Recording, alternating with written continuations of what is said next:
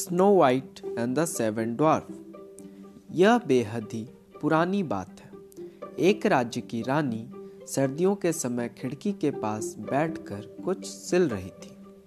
अचानक सुई उसकी उंगली में चुभ गई और रानी का खून पास गिरे बर्फ़ पर जा गिरा। इस घटना को देख रानी के मन में एक ख्याल आया कि काश मेरी एक बेटी होती।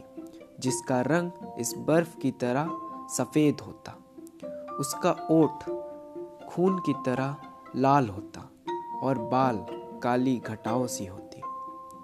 कुछ समय बाद ही रानी को बेटी हुई और वह ठीक वैसी ही थी, जैसी उन्होंने कल्पना की थी। इसलिए उसका नाम रखा गया स्नो वाइट कुछ समय बाद रानी की मृत्यु हो गई। और समय बीतने के बाद राजा ने दूसरी शादी कर ली। वह नई रानी भी बे इंतहा खूबसूरत थी। रानी के पास एक जादुई आईना था, जिससे वह रोज पूछती कि, बता, इस दुनिया में सबसे सुंदर कौन है? चूँकि वो आईना कभी झूठ नहीं बोलता था तो वह हमेशा कहता था, आप ही सबसे सुंदर हो रानी। यह सुन रानी खुद भी इतराती समय बीतने के साथ साथ स्नो वाइट की खूबसूरती और भी निखरती गई और एक दिन ऐसा आया, जब जादुई आईने ने रानी की बजाय जवाब दिया, जग में सबसे सुंदर है स्नो वाइट। यह सुन रानी को सदमा लगा और वो स्नो वाइट से जलने लगी। रानी ने अपने सबसे खास और करीबी सिपाही को बुलाकर आदेश दिया कि स्नो वाइट को दूर जंगल में ले जाकर मार डालो। सिपाही स्नो वाइट को ले तो गया, पर उसे मार नहीं पाया। मासूम स्नो वाइट पर उसको दया आ गई और उसने स्नो वाइट को रानी की असलियत बताकर उससे दूर रहने को कहा। स्नो वाइट को जंगल में ज़िंदा ही छोड़कर जाते समय सिपाही एक जंगली जानवर का दिल ले गया सबूत के तौर पर। स्नो वाइट यहाँ वहाँ भटकती रही कि तभी उसकी नज़र एक छोटे से घर पर पड़ी। वह घर एकदम बच्चों के घर जैसा था। वह घर था सात बौनों का। स्नो वाइट ने देखा, वहाँ खाना भी है, वाइन भी है, उसे भूख लगी थी। इतने छोटे छोटे बर्तन और चीज़ें उसे आकर्षित कर रही थी। स्नो वाइट ने खाना खाया, वाइन भी पी और सो गई। जब बोने घर लौटे तो सब कुछ अस्त व्यस्त देखकर सोच में पड़ गए। फिर उनकी नज़र स्नो वाइट पर पड़ी। वह जाग गई और उसने बोनो को अपनी कहानी सुनाई। तो उन्हें उस पर दया आ गई और उन्होंने उसे अपने साथ रख लिया। वह घर का सारा काम करती और बौने जंगल में जाकर पैसे, खाने का इंतज़ाम करते। बोनो ने स्नो वाइट को सावधान रहने को कहा कि जब वह घर पर ना हो तो किसी को भी घर में घुसने ना दे। इस बीच रानी ने फिर से अपने आईने से पूछा कि कौन सबसे सुंदर है?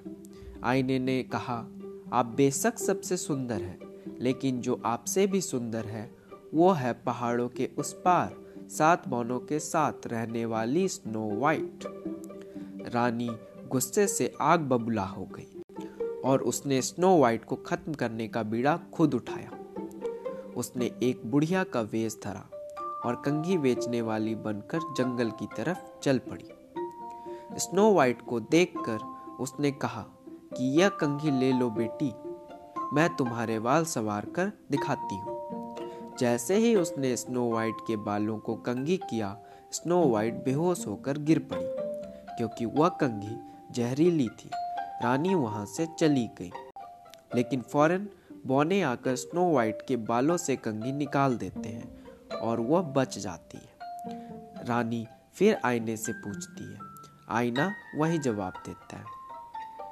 रानी फिर किसान की बूढ़ी बीवी का भेस बदल कर जाती है वह अपने टोकरी में जहरीले सेब लेकर जाती है। यह सेब खास तौर से उसने खुद तैयार किए थे, जिसमें यह खासियत थी कि जो भी इसे चखेगा वह स्लीपिंग डेथ में चला जाएगा। और इस जादुई जहरीली सेब का असर सिर्फ़ और सिर्फ़ फ़र्स्ट किस से ही खत्म हो पाएगा। रानी को लगा कि स्नो वाइट को तो मरा हुआ समझकर बौने दफना ही देंगे। और इस तरह से वह अपने षड्यंत्र में कामयाब हो जाएगी। रानी स्नो वाइट से कहती है कि यह मीठे सेब हैं, तुम इन्हें खरीद लो। स्नो वाइट इस बार सतर्क थी। उसने दरवाज़ा नहीं खोला, लेकिन वह बार बार आग्रह करने लगी, फिर उसने एक सेब के दो टुकड़े किए, जिसका एक टुकड़ा जहरीला नहीं था और दूसरा था। रानी ने सादा वाला टुकड़ा खाकर कहा कि देखा, इतना रसीला सेब है। वह भी लालच नहीं रोक पाई। स्नो वाइट को लगा, यह सच कह रही है। उसने भी दूसरा टुकड़ा चखा, लेकिन उसे चखते ही वह बेहोश होकर गिर पड़ी। रानी हँसते हुए चली गई, क्योंकि इस बार उसने बेहद जहरीला वार किया था, जिससे बचना स्नो वाइट के लिए नामुमकिन था। स्नो वाइट ऐसी अवस्था में चली गई थी, जहाँ स्थायी तौर पर उसके शरीर के अंग काम करना बंद कर चुके थे। बौने भी उसे बचा नहीं सके और उन्हें लगा वह मर गई है। सभी फूट फूट कर रोने लगे। उन्होंने स्नो वाइट को देखा। वह बहुत ही अच्छी लग रही थी। उनका मन नहीं माना कि उसे ज़मीन में दफना दे। इसलिए उसके लिए कांच का बॉक्स तैयार किया गया और उसे उसमें सुला दिया।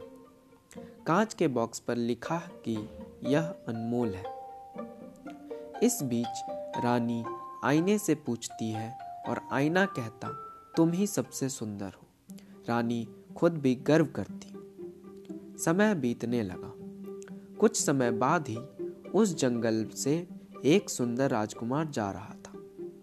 उसने स्नो वाइट को देखा और उसका दीवाना हो गया। बोनो ने भी देखा कि यह राजकुमार क्या करेगा। राजकुमार बेहद दुखी था। कि जिस लड़की से मुझे प्यार हुआ, वह तो ज़िंदा ही नहीं है। उसने कॉफिन का कांच खोला और सोचा, अलविदा करने से पहले अपने पहले प्यार को जी भर के देख लूँ। राजकुमार ने कांच खोला और स्नो वाइट को भावुकता में एक किस कर दिया। किस करते ही रानी का जादू खत्म हो गया। स्नो वाइट ज़िंदा हो गई। राजकुमार की खुशी का ठिकाना ना रहा। बौने भी खुशी से उछल कूद पड़े। राजकुमार स्नो वाइट को अपने देश ले गया। वहाँ जाकर उन्होंने शादी की। शादी में बोनो के साथ साथ रानी को भी बुलाया गया। बोने भी बेहद खुश थे। इस बीच रानी ने आईने से पूछा कि कौन है सबसे हसीन? तो आईने ने कहा, तुम हो सबसे हसीन, लेकिन तुमसे भी हसीन है वो नई रानी। स्नो वाइट की असलियत जाने बिना रानी नई रानी की खूबसूरती देखने शादी में चली गई, लेकिन उसे देखते ही उसके होश उड़ गए। रानी को देश से निकाल दिया गया और स्नो वाइट राजकुमार के साथ खुशी खुशी रहने लगी। Thank you.